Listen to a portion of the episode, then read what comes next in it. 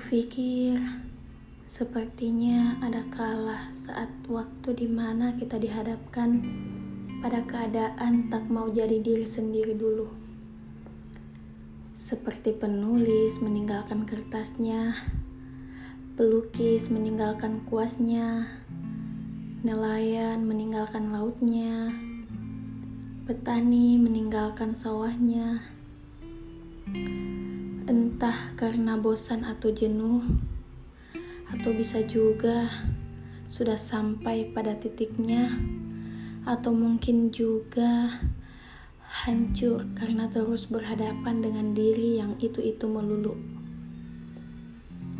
Kembali menjadi nol dan menjelma seperti bayi yang belum pernah bertemu dengan hal buruk menjelma seperti anak kecil yang dilindungi bagai badai dan petir yang gemuruh menjelma seperti sosok yang siap untuk diisi oleh bahkan hal-hal yang baru setelah sebelumnya terhalang dan terbatasi oleh diri yang sudah merasa penuh. Aku tidak begitu yakin, tapi kurasa perasaan ini mungkin dirasakan oleh orang banyak di luar sana yang terlanjur bingung, juga takut dan tak tahu bagaimana caranya untuk menyampaikannya agar sama dengan makna yang serupa dan berakhir dengan rasa yang hanya disimpan, tak pernah tersampaikan pada siapa-siapa.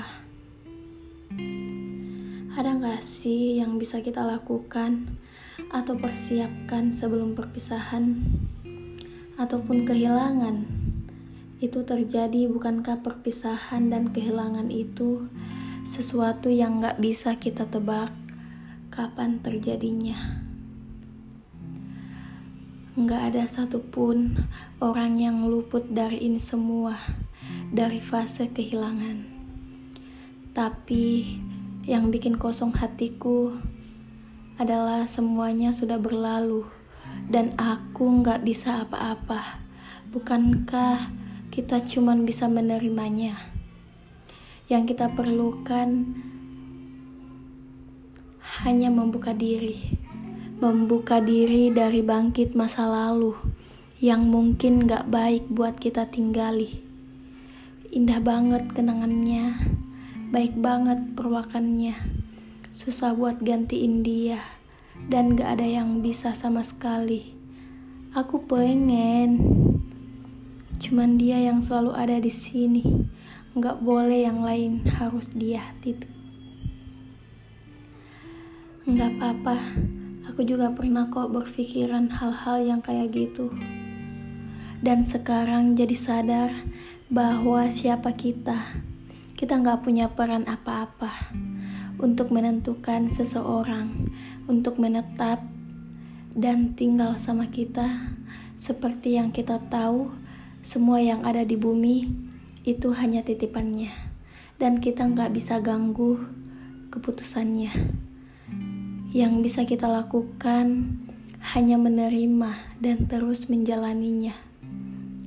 Mungkin dia pergi dari kamu bukan karena geli sama kamu bukan karena dia tega ninggalin kamu untuk sendirian.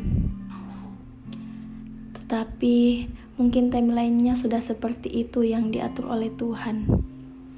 Jadi gitu konsepnya teman-teman.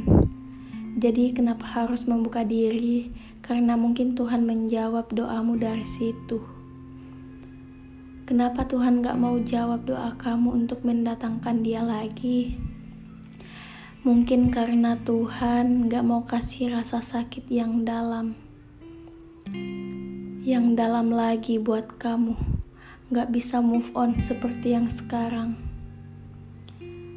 Atau mungkin doa kamu belum dikabulkan, bukan karena dia kamu yang salah, tapi mungkin dia pengen kasih yang terbaik buat kamu, yang terbaik untuk hidup untuk jangka panjangnya hidup kamu ke depannya.